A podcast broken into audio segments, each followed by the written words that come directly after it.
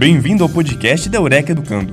Estamos sempre inovando para levar até você as melhores informações científicas de uma forma simples, dinâmica e didática. Eureka Educando é a sua mais nova plataforma de educação à distância. E fique agora com o tema de hoje.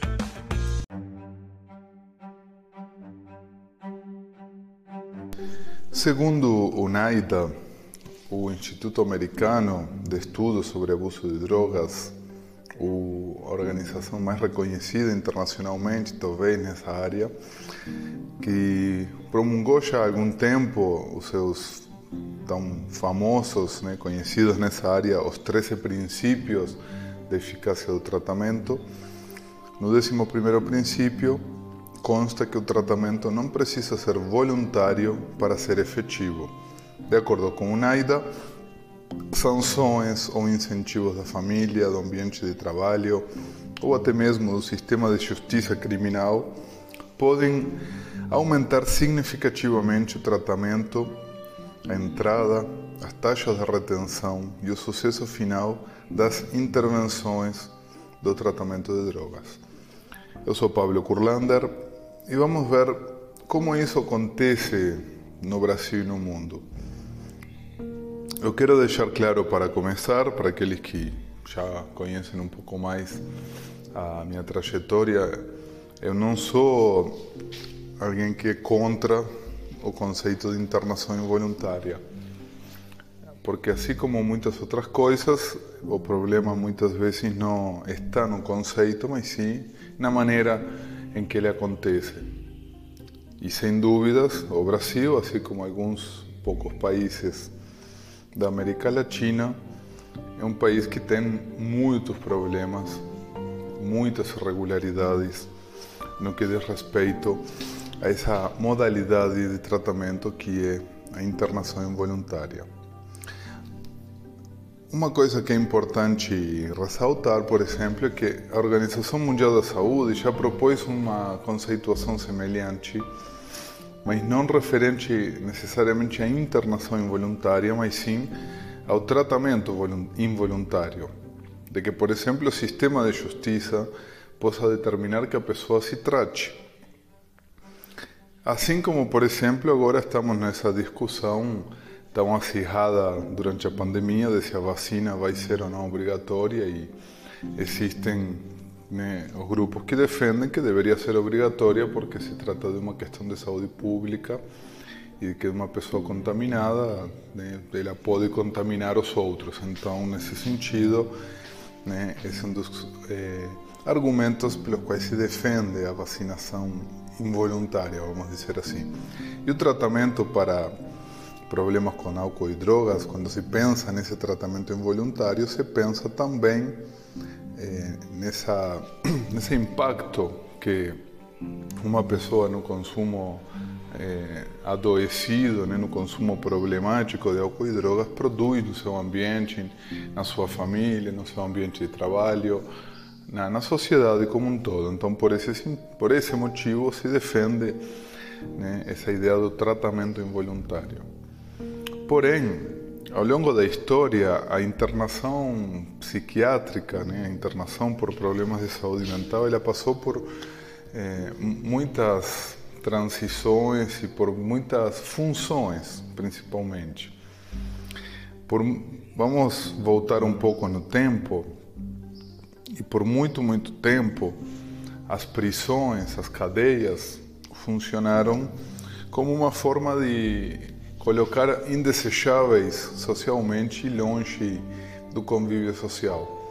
Muitas vezes mendigos, prostitutas, homossexuais, negros eram colocados na Europa eh, nas cadeias por serem considerados né, pessoas que não, não deveriam ou não estavam aptas ao convívio social normal. Por outro lado, também as cadeias muitas vezes serviram para silenciar e para desaparecer com pessoas que também por outros interesses políticos ou econômicos não era interessante que se mantivessem no convívio. Durante a França, por muito tempo, funcionou aquilo que ficou conhecido como as lettres de cachet, as cartas de, de prisão, que com apenas uma carta o rei poderia eh, prender a pessoa que ele quisesse sem nenhum argumento válido a não ser a sua própria vontade. E dessa maneira muitas pessoas eh, que eram consideradas perigosas, indesejáveis ou que não eram portadoras de informações que poderiam ser comprometedoras eram presas e desapareciam nos porões das prisões medievais e já renascentistas. Com o advento da Revolução Francesa, no ano de 1789, essas letras de cachê desaparecem e o monarca perde a sua capacidade de prender quem ele quisesse sem motivo algum. E aí surgem as novas letras de cachê, né, as novas cartas de prisão, nas novas prisões. Quais são? Então, essas novas cartas de prisão, essas novas prisões, né, nesse mundo contemporâneo, essas novas cartas de prisão foram, né, se tornaram os diagnósticos psiquiátricos para prender pessoas em hospitais psiquiátricos. E os hospitais psiquiátricos passaram a desempenhar muito bem essa mesma função que desempenhavam nas prisões antigamente. Se tornaram locais para os quais poderia se encaminhar as pessoas não desejáveis ou comprometedoras ou pessoas que detinham algum tipo de poder econômico ou político que queria ser usurpado de alguma maneira. E como o, o diagnóstico psiquiátrico sempre foi algo extremamente subjetivo e ficou detido no poder de poucos, então né, eh, continuou se encaminhando, né, se, se levando, se prendendo pessoas, agora não mais eh, numa prisão e sob o argumento da vontade do rei, mas agora num manicômio e sob o argumento de doença mental. E o mesmo aconteceu depois com as pessoas com problemas com álcool e droga, que já faziam parte desse pacote. Quando a gente pensa em tratamento né, ou internação involuntária, nós vamos nos remeter à, à Lei 10.216 de 2001, a Lei Paulo Delgado, ou a Lei da Reforma Psiquiátrica, que a primeira lei brasileira que busca proteger de alguma maneira as pessoas com, com transtornos mentais que eram sumariamente internadas e, e confinadas eternamente nos hospitais psiquiátricos que mais pareciam centros de tortura e prisões. Nessa lei eh, constam, né, consta pela primeira vez na legislação brasileira, as três eh, modalidades, os três tipos de internação: a voluntária, involuntária e compulsória. Embora seja de conhecimento geral, mas para refrescar a memória, a internação voluntária seria aquela que seria por vontade expressa do paciente, obviamente mediante avaliação médica, né, psiquiátrica e laudo eh, com diagnóstico de acordo. A internação involuntária seria aquela que seria por determinação médica, por uma intercorrência de saúde grave, e aí o médico eh, determina, e a internação compulsória, aquela que é por determinação da justiça, por determinação judicial, eh, que está vinculada a algum tipo de crime eh, produzido também por, uma, por um quadro de transtorno mental grave ou por uma eh, tentativa eh, da justiça de preservar a integridade física ou do próprio paciente ou daqueles à sua volta. Eh, e, ah, embora se pense, ah, então vou pedir para muitas famílias, a partir desse, de, desse conceito de internação judicial compulsória, passaram a pensar na ideia de que solicitar para o juiz né, que interne seu filho, seu parente, seu marido, seu irmão, seu, né, aquela pessoa que está com problemas, ou que teoricamente estaria com problemas, seria algo muito simples se o juiz prontamente determinaria essa internação no manicômio judiciário, coisa que obviamente não é tão simples e não é assim que funciona. Como a internação voluntária, como eu disse, depende da vontade do, do paciente e muitas vezes aquela pessoa que está com problemas graves né, de dependência química não consegue ter essa, essa iniciativa, muito, muito tem se apelado para a modalidade de internação involuntária. Mas é feito dessa maneira, aquilo que se propõe como, como tratamento, como internação involuntária, é dessa maneira que, que deveria funcionar.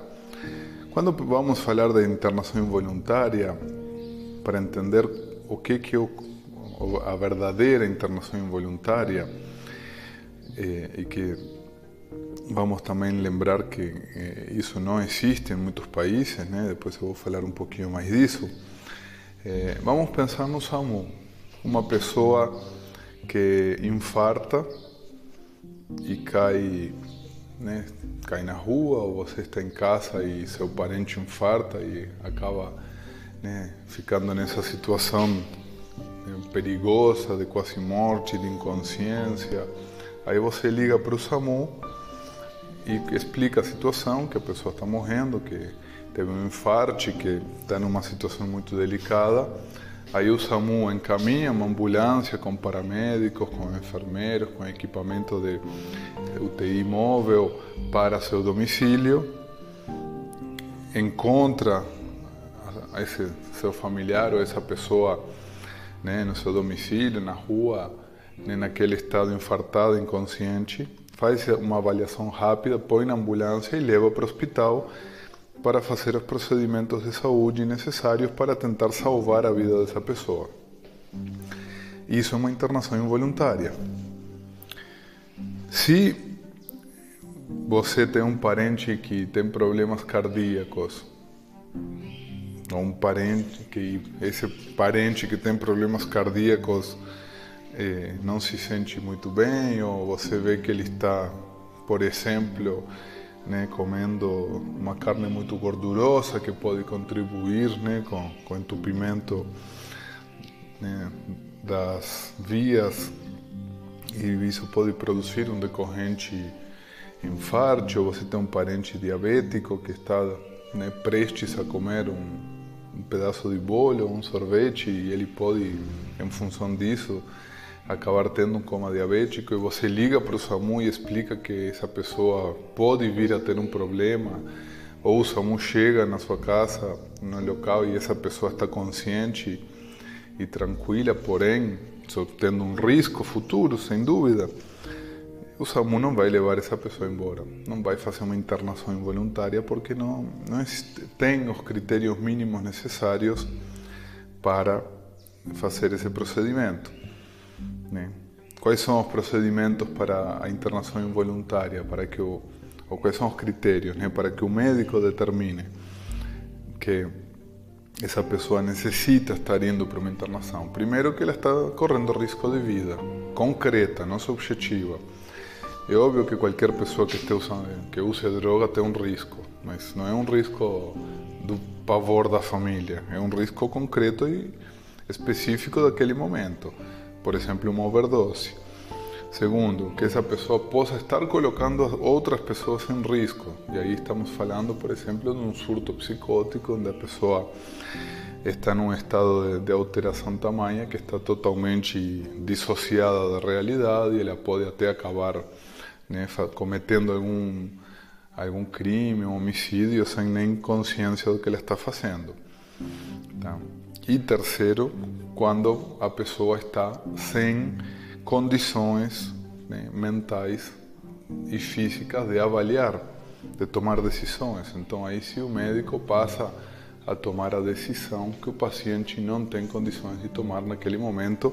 E vamos lembrar da pessoa infartada que o médico não vai perguntar para uma pessoa que está inconsciente se ele quer ou não ir para um hospital. Ele leva, porque nesse momento aquela pessoa não está em condições de fazer uma escolha dessas. Depois, voltando na legislação, temos uma nova lei de 2019, a Lei 13.840, que ela traz algumas questões também sobre a internação que elas já, eh, eh já constavam nessa lei que eu já citei, a 10.216, mas vamos trazer a citação dessa lei mais nova, né, para trazer a legislação mais recente. No artigo 23A, parágrafo 2, a lei propõe o seguinte: a internação de dependentes de drogas somente será realizada, escutem, em unidades de saúde ou hospitais gerais dotados de equipes multidisciplinares e deverá ser obrigatoriamente autorizada por médico devidamente registrado no Conselho Regional de, de Medicina do Estado em que se encontra o hospital, né, para que assim possa ser feita a internação. Então percebam, esse, essa modalidade de internação ela precisa acontecer num hospital ou numa unidade de saúde com equipamento, tanto humano quanto de infraestrutura, semelhante a um hospital. E no Brasil sabemos muito bem que essas pessoas, na absoluta maioria dos casos, são levadas para né, locais que não têm condição mínima alguma de atender alguém ou que não tem nada semelhante a um hospital. Né? Temos essa confusão tão grande no Brasil porque muitos locais que se autodenominam comunidades terapêuticas e que têm estrutura de comunidade terapêutica, uma chácara que não tem equipe médica, que não tem né, um eh, local, né, um quarto de, né, para desintoxicação com, características de unidade intensiva, eh, pessoas que são né, carregadas em veículos de qualquer tipo e levadas para uma chácara e colocadas num beliche no meio do mato. Né? Isso, sem dúvida, não é do que se trata a internação involuntária. Então, estamos vendo que a internação deve ser feita no ambiente hospitalar. Esse é um critério importantíssimo para lembrar. Internação igual a hospital. No parágrafo 5 inciso 2 fala o seguinte: a internação involuntária será indicada depois da avaliação sobre o, sobre o tipo de droga utilizada, o padrão de uso e na hipótese comprovada da impossibilidade de utilização de outras alternativas terapêuticas previstas na rede de atenção à saúde. Então aqui estamos falando, né? A lei propõe a questão de avaliação diagnóstica algo que sem dúvida não é feito e eu vou falar né, daqui a pouco como é a nossa realidade no Brasil e como está muito, muito distante do mínimo necessário de acordo com a legislação e com os critérios né, de saúde. Não é feita avaliação diagnóstica, não é feita né, uma avaliação específica de, do quadro, se pode ser encaminhado para outro serviço. A internação sempre foi vista como a primeira opção e não como a última, como deveria ser, porque aqui também, no mesmo artigo, no parágrafo 6, a lei propõe o seguinte, que a lei 2216 propunha o mesmo. A internação em qualquer modalidade, seja voluntária, involuntária ou compulsória, só será indicada quando os recursos extra-hospitalares se mostrarem insuficientes. Ou seja, primeiro precisa se tentar fora, primeiro se precisa tentar o menos, o menos eh, complexo, como para qualquer outro tipo de tratamento de saúde. Para qualquer doença, para qualquer problema de saúde, você não vai ser internado logo de cara. Você não, a internação nunca vai ser a primeira opção, a não ser que o quadro esteja gravíssimo e como eu disse há pouco, esteja correndo risco de vida, esteja realmente numa situação muito crítica. Do contrário, a internação nunca é a primeira possibilidade ou a primeira hum, opção. O problema é que realmente, e aí temos um, né, uma contrapartida de problema que contribui com, com, essa, né, com esse mercado tão grande de, de internações, é que os dispositivos extra-hospitalares, aquilo que tem de oferta para tratamento em saúde mental é realmente muito, muito escasso. Então, isso colabora sem dúvida com a cronificação, com o agravamento dos casos e também com a busca das internações como recurso pela falta de outros recursos. A população em geral nem sabe que existem outros recursos e muitas vezes eles nem existem mesmo, né? existem só no papel, mas de fato equipamentos para tratamento que sejam eficazes acaba sendo né, muito difícil de achar, principalmente em, em cidades menores. E uma outra característica da internação involuntária é, é, de acordo com o parágrafo 7 do mesmo artigo, é que todas essas internações e altas, né, principalmente a involuntária, deverá ser informada no máximo 72 horas ao Ministério Público, à Defensoria Pública e a outros órgãos de fiscalização, por meio do Sistema de Informação Único na forma do regulamento desta lei. Ou seja, é, precisa notificação judicial. Por quê? Porque você pegar uma pessoa e, e, e trancar ela num local, basicamente, é o que se chama de sequestro cárcere privado. Para não incorrer no crime de sequestro cárcere privado, precisa ter né, todo o procedimento médico, né, legal e técnico que respalde eh, esse encaminhamento para um hospital e precisa ter depois também uma fundamentação técnica e legal que permita que a pessoa continue naquele local mesmo contra sua vontade. Se não, do contrário, basicamente é um sequestro seguido de cárcere privado, como vamos ver mais profundamente no próximo podcast. E aí, é isso que acontece no Brasil. Pessoas que são diagnosticadas adequadamente por médicos, por equipes técnicas, e aí chega uma ambulância provida de equipamento de, de UTI móvel, com paramédicos e enfermeiros que levam adequadamente esse sujeito para um hospital para fazer um tratamento de saúde. É isso que temos no Brasil? Obviamente não. O que, que temos no Brasil? Algo que acontece em poucos lugares do mundo. Tá? Nós temos um mercado clandestino de locais e de pessoas que lucram diariamente com a vida dos outros, com a desgraça dos outros.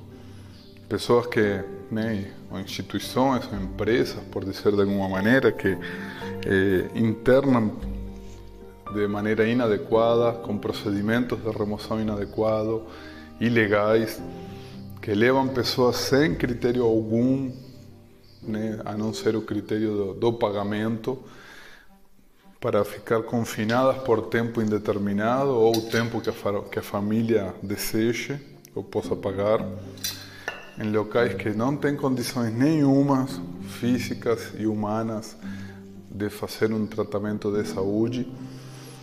E aí nós temos esse mercado né, do sequestro e do cárcere privado. Temos um mercado dos indesejáveis, das pessoas que são levadas para locais sem estrutura nenhuma, que não tem nem nome legalmente isso, né? não tem como dizer se é uma clínica, se é uma comunidade terapêutica ou se é o quê, porque isso não, não existe legalmente, esse tipo de serviço. Né? É claro que as pessoas dão nomes para isso, mas legalmente não existe, então né? isso tem proliferado muito, sem dúvida, por conta eh, da desassistência que se tem em relação a pessoas com problemas com droga e com transtornos mentais, e muito também devido à falta de fiscalização, à falta né, de tanto de regulamentação quanto de fiscalização. Então, realmente nós temos um cenário muito caótico no Brasil em relação a isso. E vamos também eh, trazer um elemento técnico aqui na questão do tratamento. O tratamento da dependência química consiste num processo de aprendizagem. Não se trata de parar de usar droga. Isso está muito claro. Isso é um conceito extremamente ultrapassado. Entender que o tratamento da dependência química consiste em manter um indivíduo em abstinência.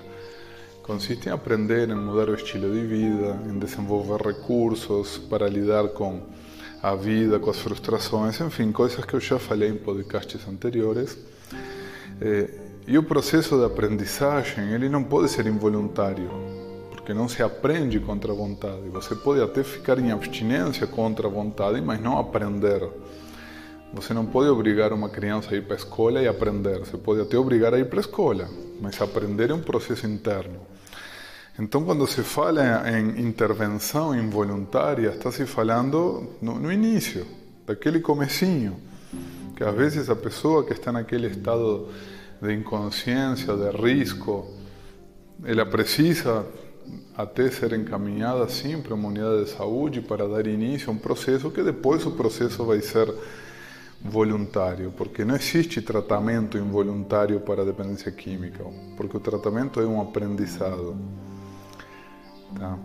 E como eu disse, essa internação involuntária, ela não está presente em muitos países do mundo. Eu tive a oportunidade de discutir isso com muitas, com muitos grupos internacionais, em, através da Federação, da Federação Latino-Americana, da Federação Mundial, mesmo nos eventos que eu participei da ONU. É, e é pouco presente esse, esse processo mesmo quando bem feito. Existem algumas ditaduras, né, o que me chamou mais atenção foi a, a do Irã, por exemplo, na qual existe esse processo de internação involuntária feita pelo governo diretamente, que aí se assemelha muito àquilo que eu falei no começo das letras de cachê, né, das cartas de prisão, agora com, não com preceito, né, ou, ou com a desculpa da, da doença mental, do uso de droga. E na América Latina, alguns países apresentam isso também eh, de uma maneira também muito clandestina, muito irregular, perigosa, né, principalmente no México, eh, em algo que se chama de anexos, que são extremamente irregulares, assim como esses locais clandestinos involuntários do Brasil. Mas o que me chamou muito a atenção é que em nenhum lugar do mundo existe na quantidade e com a, com a impunidade que tem aqui no Brasil. Porque mesmo nesses lugares que tem, são locais muito escondidos, numa quantidade não tão grande, né, que existe uma pressão legal sobre eles, mas aqui no Brasil realmente eles têm proliferado sem nenhuma dificuldade, inclusive com né, páginas bonitas de internet, com perfis de Facebook, com divulgação é, abertamente em grupos, né, dos seus serviços. Então, realmente é uma sensação de impunidade e de normalidade, porque esse é outro problema. Muitas, muitas das pessoas que, que fazem parte desse meio, elas nem têm essa noção de que isso é ilegal e que tecnicamente não tem fundamentação nenhuma. Então, o que nós vemos aqui no Brasil uma infinidade de locais clandestinos, sem condição mínima de atendimento, sem estrutura física, sem equipes de saúde mínimas, com uma quantidade impressionante de violação de direitos básicos, de violência, mortes, denúncias, né? manchetes com né, pessoas que foram mortas, tanto dentro da, desses locais, quanto mesmo durante o processo de, de encaminhamento que se chama de né, de remoção é muito, muito comum, lamentavelmente. Então, como eu disse, essa falta de fiscalização dá uma sensação de impunidade. Algumas até têm alvará e CNPJ, né? Eu já ouvi falar, ah, mas a comunidade tem, vai no site, tem até um CNPJ, até tem um alvará da vigilância sanitária, mas eh, na maioria dos casos é um alvará de comunidade terapêutica, pela RDC 29, porque quando faz internação involuntária tem que ter um alvará de acordo com a RDC 50, que já exige uma estrutura e equipe mais de característica hospitalar. A remoção, né, o processo de levar a pessoa para esse local, geralmente é feito de forma totalmente irregular, clandestina, brutal. Acontecem muitas, acontecem muitas mortes durante a remoção, chegam dando o famoso gogó, medicação sem nenhuma prescrição médica, com receitas fraudadas, pessoas que são levadas num veículo né, comum, sem nenhuma capacidade de atenção de saúde, ou em ambulâncias que só tem a carcaça de ambulância, mas não tem nenhum equipamento e muito menos profissionais médicos. Muitas e muitas vezes eu já ouvi relatos de receitas e avaliação médica fraudada ou fraudada em, em conluio com médicos, ou médicos que deixam receitas e, é, avaliações previamente assinadas em branco. Não existe equipe profissional nesses locais, na absoluta maioria dos casos, ou se existe alguém muito periférico que vai lá simplesmente para preencher alguma papelada para, evitar algum, algum procedimento legal contrário. Muito comumente a gente escuta falar de intimidação à família, de extorsão, de exigência da permanência por de acordo com o contrato, que isso é algo é, absolutamente contrário a qualquer bom senso de, de trabalho de saúde, né? Porque a pessoa não, não pode ser obrigada a ficar em tratamento por um tempo determinado. Todas características que caracterizam muito claramente o que se chama de sequestro e cárcere privado, que, como eu disse, eh, eu vou falar mais profundamente no próximo podcast, né, para não ficar tão extenso nesse. E a, internação, ela funciona como punição, né, como eu disse no início, as letras de cachê, né, uma, uma ordem de prisão que é dada no, no modelo moderno, Muitas vezes ouvi casos de pessoas que foram internadas contra sua vontade por uma suposta recaída em atitude, porque a pessoa mentiu, porque a pessoa voltou para algum comportamento que a família considera inadequado. Também muitas, muito, muitos relatos de internações de pessoas sem perfil nenhum, porque aí mistura idosos, pessoas com transtornos mentais graves, pessoas que têm uma herança e precisam ser interditadas para a família ficar com a herança. Isso eu estou falando tanto em locais é, totalmente sem estrutura nenhuma, como até nas clínicas chique, né, que atendem até por convênios médicos. É, porque o fato de ter toda a documentação legal e ter a equipe médica assim como os manicômios tinham, tampouco significa que o procedimento como um todo é ético e que está a serviço do paciente. Isso também quero deixar claro, como eu disse no começo, que eu não estou dizendo que não deveria existir um, uma modalidade de internação involuntária. Por isso que eu falei no início do próprio, do próprio princípio do NAIDA que fala que, não, que pode ser involuntário o início sim, mas o problema é que a maneira como é feita no Brasil está anos-luz de chegar no mínimo do mínimo que garanta pelo menos a integridade física e um mínimo de atendimento que tenha capacidade de, de propiciar a pessoa alguma chance de melhora. E não que quando a pessoa entra nesse universo das clínicas involuntárias, ele acabe entrando num, num triângulo das Bermudas, que ela vai ou desaparecer nesse meio ou acabar ficando confinada eternamente, porque como as chances de melhorar são quase nulas, então essa pessoa nunca vai melhorar e ela vai continuar sendo encaminhada uma e outra e outra vez, ou vai continuar trabalhando num local desse, como eu falei no podcast sobre a equipe, né, que muitas vezes essa pessoa tem um ciclo, né, um círculo vicioso na sua vida, de que é encaminhada, então depois fica lá trabalhando, aí sem condição nenhuma recai, então volta a ficar lá de novo, e assim vão passando os anos. Então realmente é algo extremamente perigoso que temos em nossa realidade, que já foi alvo de denúncias em todas as esferas nacionais e internacionais, né?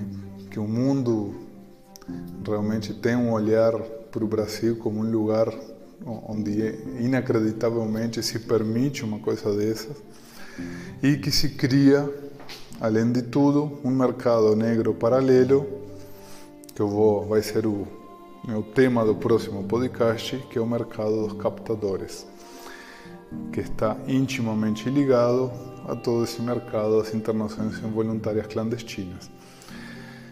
Então, obrigado pela paciência de ter acompanhado até aqui. Esse é um podcast mais extenso, é que o tema é muito mais nevrálgico e muito mais complexo, teria muito mais para ser falado, então, para não estender excessivamente, Continuamos no próximo podcast com esse tema tão controverso e tão urgente da nossa realidade.